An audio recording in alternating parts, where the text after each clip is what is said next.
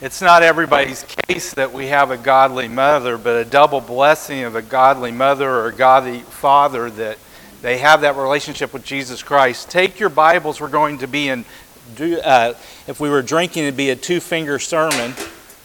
You're going to need two fingers in your Bible or whatever. We're going to be in Deuteronomy chapter 6, looking at verses 4 and 5. And then we're going to be in Mark chapter 12, looking at uh, verses 29 through uh, 31, I believe. And so, you know, obviously today is Mother's Day, and it's great that a lot of people are honoring their mothers being here today. And uh, some people don't have their mothers, but they can remember the blessing or the impact they made. Uh, whether they're godly or not, parents make a permanent impact on our lives. Something I want you to remember we don't have much details right now, but the Walker family, Jerry Walker and Jean, that are part of our, our church, his mother died two days ago, and we don't know any details on the funeral right now, but uh, remember them in prayer, especially at this time, and so uh, remember that. Um, today, we're, um, we're going to be looking again, like I said in Deuteronomy. This is one of my favorite passages because I believe this is the core of what we need to be doing in evangelism is that we start with the family, and then we go to the familiar, and then we go to the foreign. And God created the family first before He created the church, and God created both of them. But we've kind of been hitting the wrong thing that the family should be the evangelism center. It's awesome. We as a church should build up families in order for them to lead their children to Christ and help them grow in Christ. We should encourage and equip them. And so we're going to see this really here in Deuteronomy chapter 6. And that may be a sermon for another time, but we're going to be talking about being wholehearted.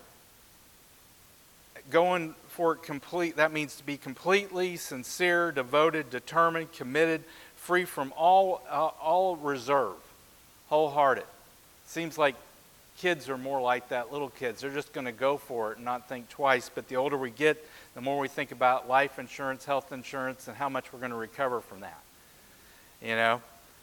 But I kind of think of a godly mother or a good mother, you know, how they're committed and wholehearted in what they do for their their husbands, and for their children. I'm a late bloomer on toast and butter. I want you to think about this for a minute. My wife was telling somebody the other day, he doesn't put butter on anything because I thought it was a waste of time. And butter's great, man. I'm in, I've talked to a lot of you, I'm into the Pioneer Woman, and that's one of her, her base things is butter and everything. Butter makes everything better.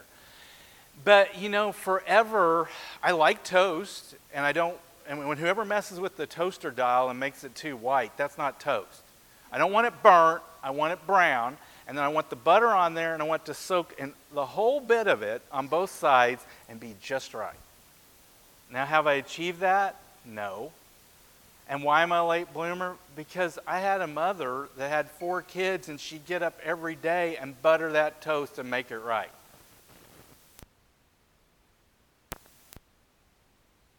I know she's mother, but you know, it was just the fact of she was committed to that simple thing. Because let's get real, if you're going to butter and not cheat on putting the knife into the margarine or the butter again, getting the crumbs on there, which come on, that's not going to kill you.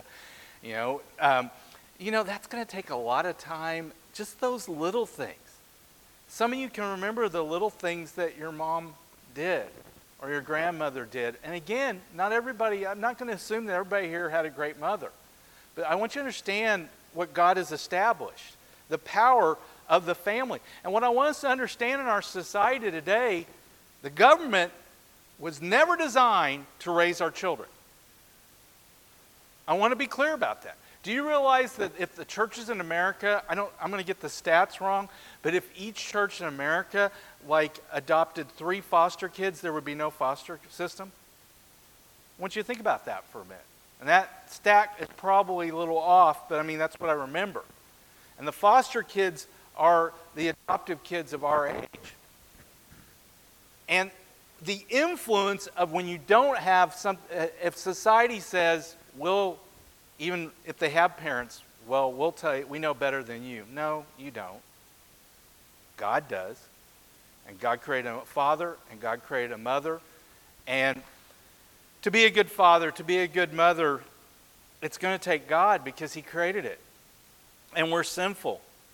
And so many times, you know, we talk about being completely, sincerely devoted, determined, and committed, and free from all resolve, and just to go for it.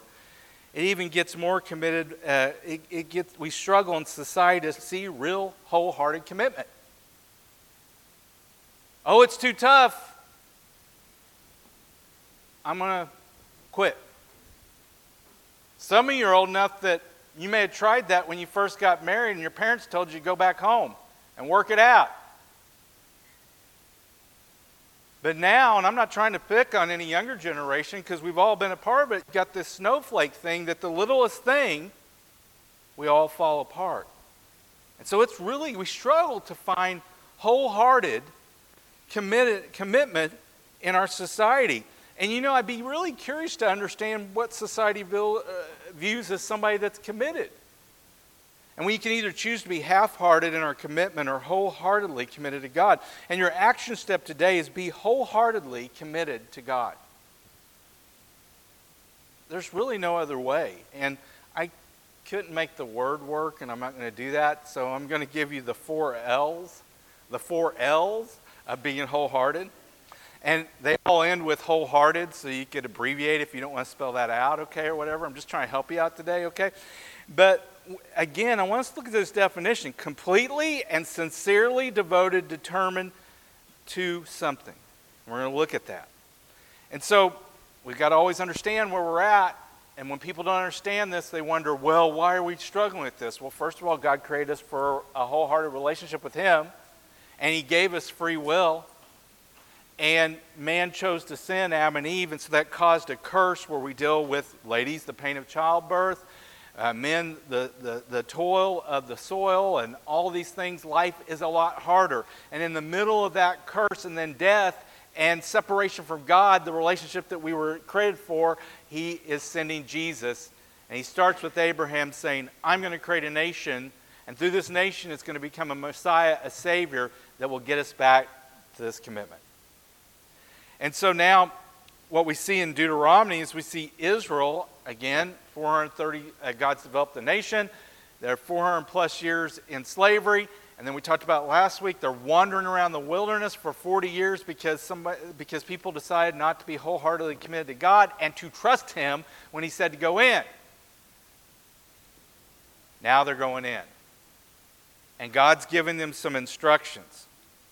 And so remembering the, the key to being wholehearted is, is being committed. And so remembering to keep the main thing the main thing is what we need to understand. And to, what I'm going to give you today is what is the main thing in life? Deuteronomy 6, verses 4 and 5 say that. Jesus reiterates it in Mark 12, verses uh, 29 through 31. What is the main thing? Everybody's searching what is life about, and we're going to look at that. Remembering the main thing has to do with understanding what God really wants. What does God want from us? Well, if we look at Scripture, we see in Exodus 20 the Ten Commandments, and what we're going to see here, especially in Mark, Mark uh, 12 is a summary of the Ten Commandments, two things that we're called to do. And so God wants our obedience. We see through David, God wants our praise. We see through Micah uh, 6 8, no people, the Lord has told you what to do, and this is what you require, requires to love mercy, to walk humbly with your, with your God. God wants us to live right. God wants us to love mercy. God wants us to be gracious. God wants us to be compassionate. God wants us to be caring.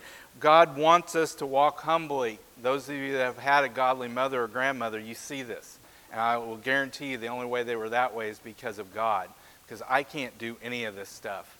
I find the older I get, the more I struggle with it. I'm not into road rage yet, but I got to get off the comments when I'm by myself when somebody does something stupid. Okay? But that's not right. And I say to myself, God, I don't want to be like that. I need God every day. We need God every day to, to give him what he wants.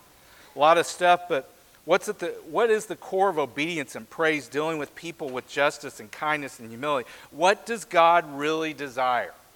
I think you all want to know that. I think most of you do know that, but we're going to be reminded of that, just like a godly mother, what she desires for her children, God desires for us. God really desires our whole heart.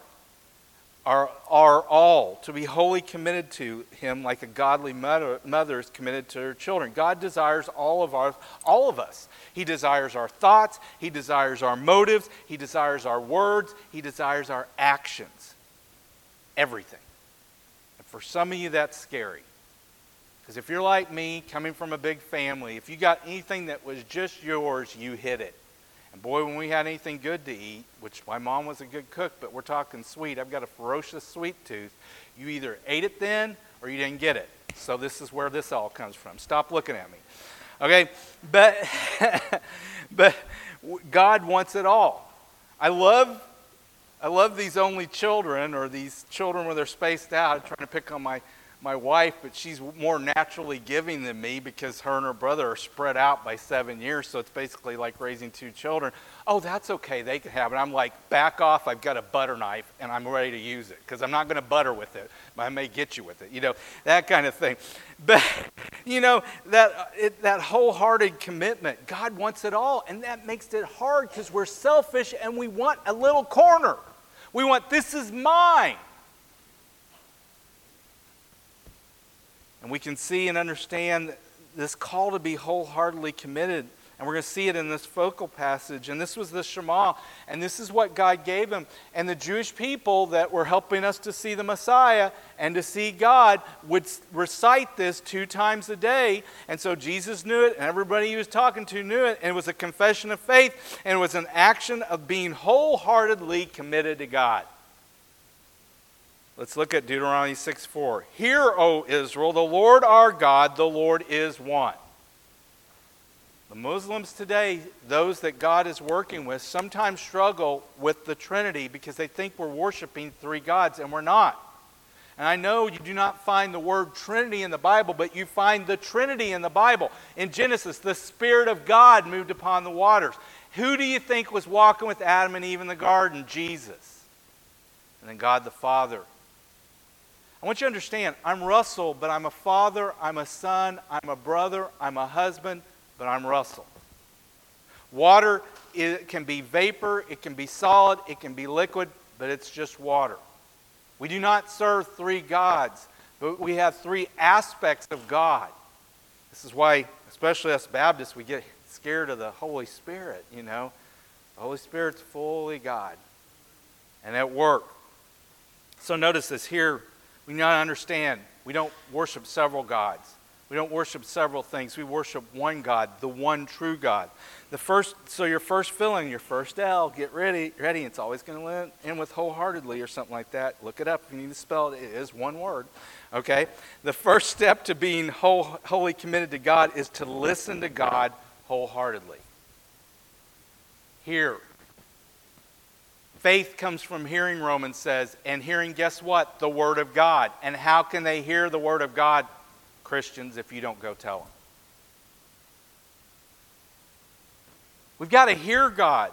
We've got to choose to hear God. We've got to listen to Him wholeheartedly. And some of us husbands may have selective hearing, not necessarily hard hearing. And sometimes we need to really listen. And you got to be really careful that, mm-hmm, yeah, you got to add some more lines in there and in between so they know you're listening. I was going to say think you're listening. Okay. I said that out loud. Okay, but, but, we need to listen intently. And we talk about this. And I, I, you know, obviously I counsel a lot of people, but I struggle with this too. We're always thinking of the next thing we're going to say. And if you really focus on prayer, and it's going to scare you, if you start doing listening prayers, when the first time I got exp- exposed to listening prayers, where you just pray and say, God, speak, you got to be really careful. God's never going to go against His word. But at first, like, really? And then God spoke in this audible voice to me. No, He didn't. Okay, if He does, if He wants to, that's fine. I believe He can. But, but when we know God's word, and we say God speak and we hold to God's word, it was interesting how he, I began to write down what God was saying to me, what God was impressing upon my heart. We need to listen, but before we do that, you need to listen to His Word wholeheartedly. You need to know His Word. They were repeating this two times a day, and it was their confession of faith. We need to listen only to God, the one true God, the way, the truth, the life. No man comes to the Father but through him. And we do this by hearing and obeying the commands of God. Look at verse 5. You shall love the Lord, your God with all your heart, and with all your soul, and with all your might. You shall. It's not an opinion, it's not a suggestion, it was a command. And if you're a believer in Christ, this is where you're at. And now, I want you to understand. Let's, let's get really clear here. I'm going to make you love me, God says, and you're going to love me, and that's a command. How's that gone as a parent or when a parent does that? I love you. Now get over here so I can spank you. I'll let your. Anyway, I won't get into that. Okay, all right. But, all right. but here's the deal we need to understand this. Uh, I have somebody I really care about on Facebook, and obviously something's happened in their life where they don't like God. And there were some people doing some really good counseling with them. I, I just didn't feel I could speak at that time to them. But they were talking about, well, don't tell me God loves me and all this kind of stuff because of the things that have happened in their lives. And that's where a lot of people are. Guys, I want you to understand this. I understand we're in a fallen world, I understand we're suffering. But what did God do? He suffered for us. He, has, he knows loss. He gave his son for us. And that's love. That's more love than I can give my children. That's more love than I can give you all. And that's why, if God's loved you, He says, we, we love you because He, we love Him because He first loved us.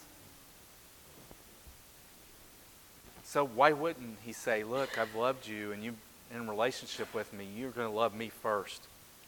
Love, human love for God. We can only love God because He loved us first, and it's this agape, sacrificial love that God gave His life for us. Just how we learn to love or, uh, or not through the abundance or lack of love of a godly parent. Uh, regardless, uh, regardless, we learn how to love from Christ's sacrificial love. See, that's what's awesome about it. Yes, it does make it harder for people to understand love when they've had really bad experiences growing up. And I find whatever somebody has lacked, they, they look for the opposite, and it's usually bad. The song, Looking for Love in All the Wrong Places. You can continue that in your mind if you want. But, uh, but here's the deal there's a point where we have to realize I don't know love. I don't know love without God. And this is what God has done for me. And if you look at all the other religions, and I don't believe Christianity is a religion, I think it's a relationship. If you look at all the other religions, look at the amount of love, look at the amount of forgiveness. It's all about doing this to this to achieve this. And we can't do anything. So we learn how to love from Christ's sacrificial love from his example when we listen to God calling it, when we listen to God calling us uh, with his love. Your next fill in, when we accept God's love for us, his son to save, save us, that we begin to love God wholeheartedly. I can't love anybody without the love of God in me. And in my prayer life, I've got this little prayer book, and it's talking about being kind to those that aren't kind. I don't like that. That's not easy. Well, what did God do for me? What did God do for you? How many times has a godly mother or a godly parent been kind when we've been mean to them? It's your kindness that leads to repentance. We need to love God wholeheartedly. We need to love Him with our heart at our core. And you're going to see all these words that are described here. This is talking about the center of who you really are when nobody's around. These words all intertwine that they're going to share here. But when Jesus comes on the scene, he adds some more, talking about the same thing. But here we see in Deuteronomy heart, soul, strength. He adds mind in there. So let's go over, take your other finger, your electronicals, whatever that is, and go to Matthew, uh, not Matthew, Mark 12. We're going to look at verses 29 31. I want you to understand how God is complete. He initiates this in the Old Testament, and Christ completes it in the New Testament. And so we're in Mark 12, 29, 31. Now, I want to give you a little background here. Guess what? They were trying to trip Jesus up and they were asking him all these hard questions. The scribes were questioning him. They were trying to trap him. They asked God, what does, uh, they asked the question, what does God really want? What is the most important commandment? Let's look here. We're going to start at verse 28 in Matthew, uh, Matthew, Mark 12.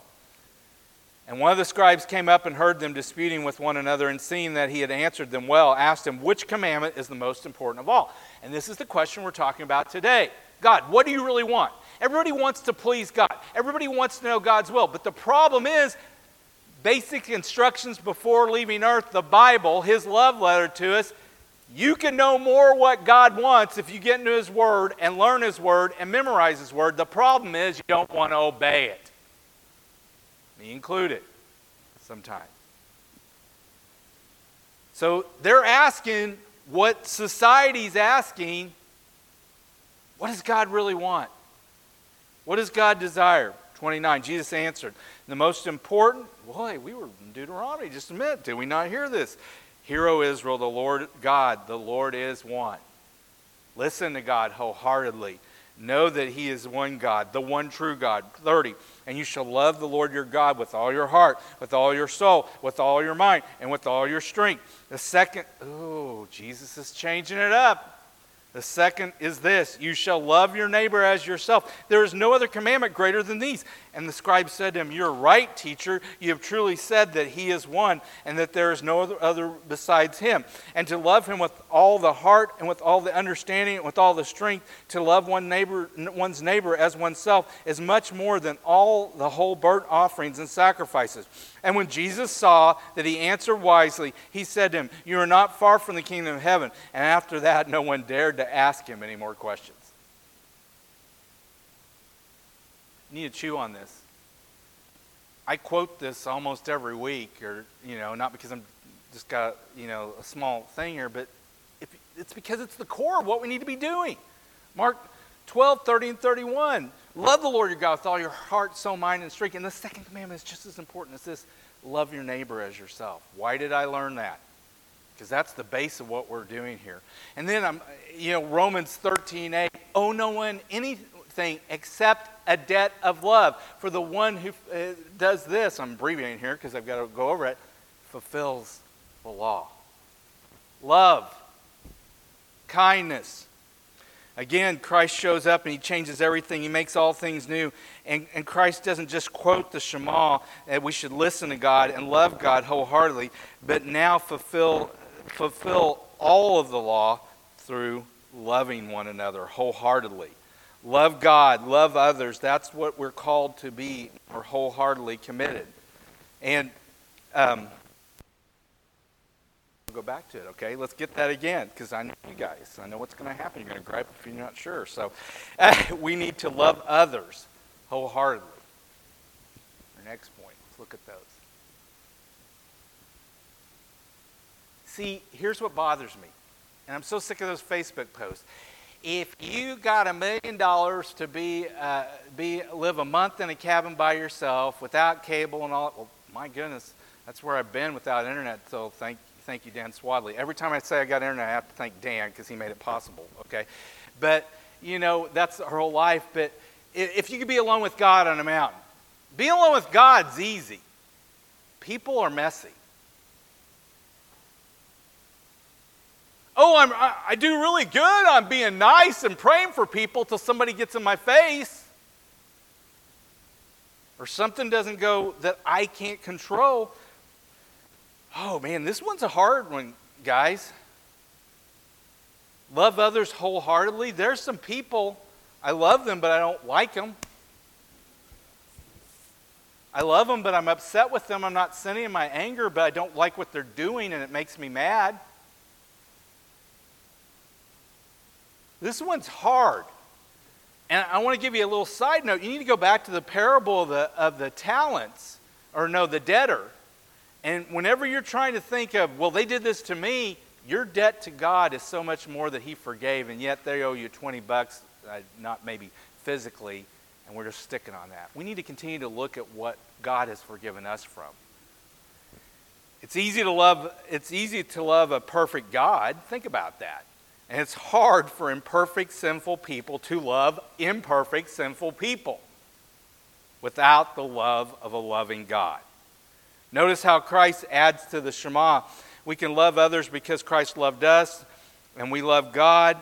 And he continued to add and change and make new by getting, getting more detailed on how to completely, wholeheartedly being committed to God.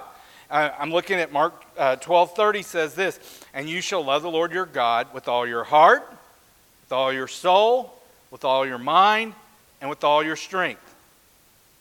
Verses Deuteronomy 6:5, heart, soul, might.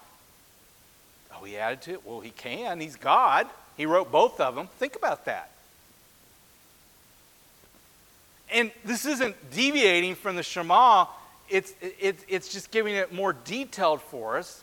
Here, more complete in describing our all, how to be wholly complete, com- com- committed. Heart, the center of our body, the core of life. You know, you don't have a heart, you're not living. Think about that for a minute. All the blood, all the life, that's the central thing. That's the core. And soul, breath, spirit, essence. Even those that don't know Christ and science and those in medical acknowledge that there's something extra there. It's our soul, it's our essence, our being, it is our eternal. I'm not floating around most, uh, without a body in that sense, but we're talking about how this is why we're gonna, you're going to live forever somewhere. Because you're the only thing in God's creation that has a soul. Genesis 1:27, made in the image of God. The core of your life, the core of who you are, soul and heart. The verse I had to learn was 2 Corinthians 10:5, casting down imaginations and every high thing that exalts itself against God, and putting every thought into obedience to Christ. Every sin that you've done or, or, or, uh, or going to do starts with a thought. And so uh, Jesus said, if you hate somebody in your heart, you've already murdered them. Let's talk about lust. Let's talk about greed. Let's talk about anything else. And that verse I just quoted to you, 2 Corinthians 10.5, it helped me a lot. Because Satan's always lying to you, and if you are in God's Word and know His truth, and you know that it's a lie, and that thought comes into your head, you need to let Christ be at the gate of your mind and say, Christ, is that true? And if His Word says no, you don't entertain it and you go on. Christ, should I do this? If His Word says yes, go for it. If it says no, drop it. Your whole mind needs to be meditating, as we talked about cows and burping last week, chewing, meditating on God's Word, biblical worldview. But so many times I am no special, I'm not any more special than anyone else. I am nothing. There are way better ministers than me, I know that. But what is scaring me is what I keep hearing more and more how people are presenting, not, I can't even say presenting the word, they're presenting some kind of message without the word. Biblical worldview says this how I see the world is through that Bible you're holding, period. That is complete on being completely committed. God, my thoughts are going to be driven by what you think. And we do this through with all our strength. And guys, in my strength, I can do nothing. But Philippians 4 3 says, I can do all things through Christ who gives me strength. And Philippians 2 13, for God is working in us, giving us the desire to obey Him and the power to do what pleases Him. You give it all your strength, you give him all your mind, you give him all your soul, and you give him all your heart. And your next L, being wholly committed means to live wholeheartedly. Heart, mind, soul, strength, all committed to love God, to love others. Committed like a godly mother that would butter toast every day of the week. That's just who wants to do that? I mean, that's a lot of effort. And it's not like we only ate one slice. We probably ate six slices each, okay? That, you start doing the math, okay? All right, whatever. That's just uh, getting up early and doing that. My grandmother, my goodness, they, they, they dairy farmed, and boy, we had a full breakfast every morning, okay? That's a lot of commitment. And we need to be wholly committed to our family, but that starts with Christ. And the only way we can be committed to anything is if we make a commitment to God. Now, I'm not going to be dumb here. Most of you have done that. But day by day, we struggle with Satan whispering in our ear, wanting us to go here, wanting us to go there. No. You need to be like a child, put your fingers in your ears, and only listen to God. You need to make that commitment. Because in the world we're dealing with right now, as I shared the statistic last week, they're seeing a false gospel. And then in our actions, not perfection, what are they seeing as far as commitment? This is good that you're here. We know what the word says. Do not forsake the assembling yourselves together, even more as you see the day approaching. Well, guess what? It's approaching rapidly. Disasters, COVID. Pastor, it's going to get better. No, it's not. This is, a, this is a clock that is winding down. Just like someone who physically is dying, our bodies wind down. This is winding down. It doesn't mean that we can't have revivals, but guess what? You have a, a world of lost people that are like, what do I do? Chicken Little, the sky is falling. And guess what it is? But you have the words of life, and you have the words of death and you're not being wholly committed to it. And I, I, am not trying to judge anyway. I'm, I'm just saying we all need to realize, like what I said last week, it's time to go for it. So, while I realize that a lot of you have made a commitment to Christ from 1 to 10, you need to ask the question to yourself today, this week how committed am I to God? Am I half hearted in some areas? How well am I listening to God? Because God tells me some stuff I like. God, do I really have to do that? I don't want to do that. I don't want to do that at all. But I'll do it. You know why? Because He knows better. How well are you listening to God? How well are you loving God? Oh, I'm doing great, Pastor. I'm hearing Him. I got man on high, but these people are driving me nuts. Let's get real here. My prayer thing this week, it's all about kindness. I wish we'd go on a different subject. Because it's saying you need to do an act of kindness to somebody that you don't like.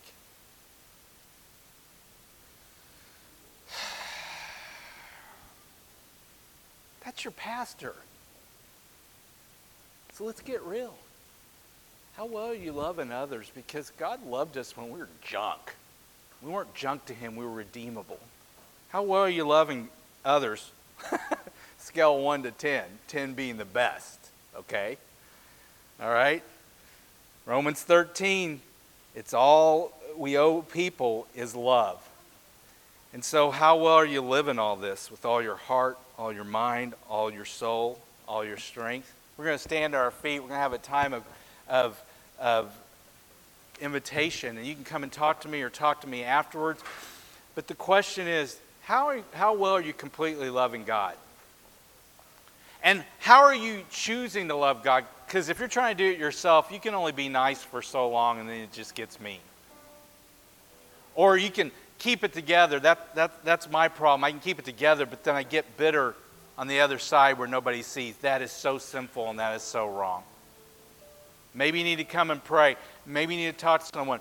But he says, Come to me, all who are weary and heavy laden, and I will give you rest. Come and lay down whatever you're trying to do and take up your cross and follow him and go being completely, wholeheartedly committed to him. Lord, I thank you for this day. I thank you for the opportunity to be here. However, we need to be obedient. Wherever we're being half hearted, may we lay it down and just go for it in Christ. Because you say, God, there's a great cloud of witnesses that have gone on that are cheering us on and saying, Don't get stuck down with that weight. Don't get down on this, but go for it. Lay aside every sin and weight that so easily besets us and look to Jesus, the author and finisher of our faith, who for the joy set before him endured the cross, despising the shame, and has set down at the right hand of the throne of the Father. Lord, give us strength to, to endure because we see you setting down in victory. However, we need to be to be totally, completely committed to you, may we lay it down today and take up our cross in the power of the Holy Spirit and the power of salvation. In your name, Jesus.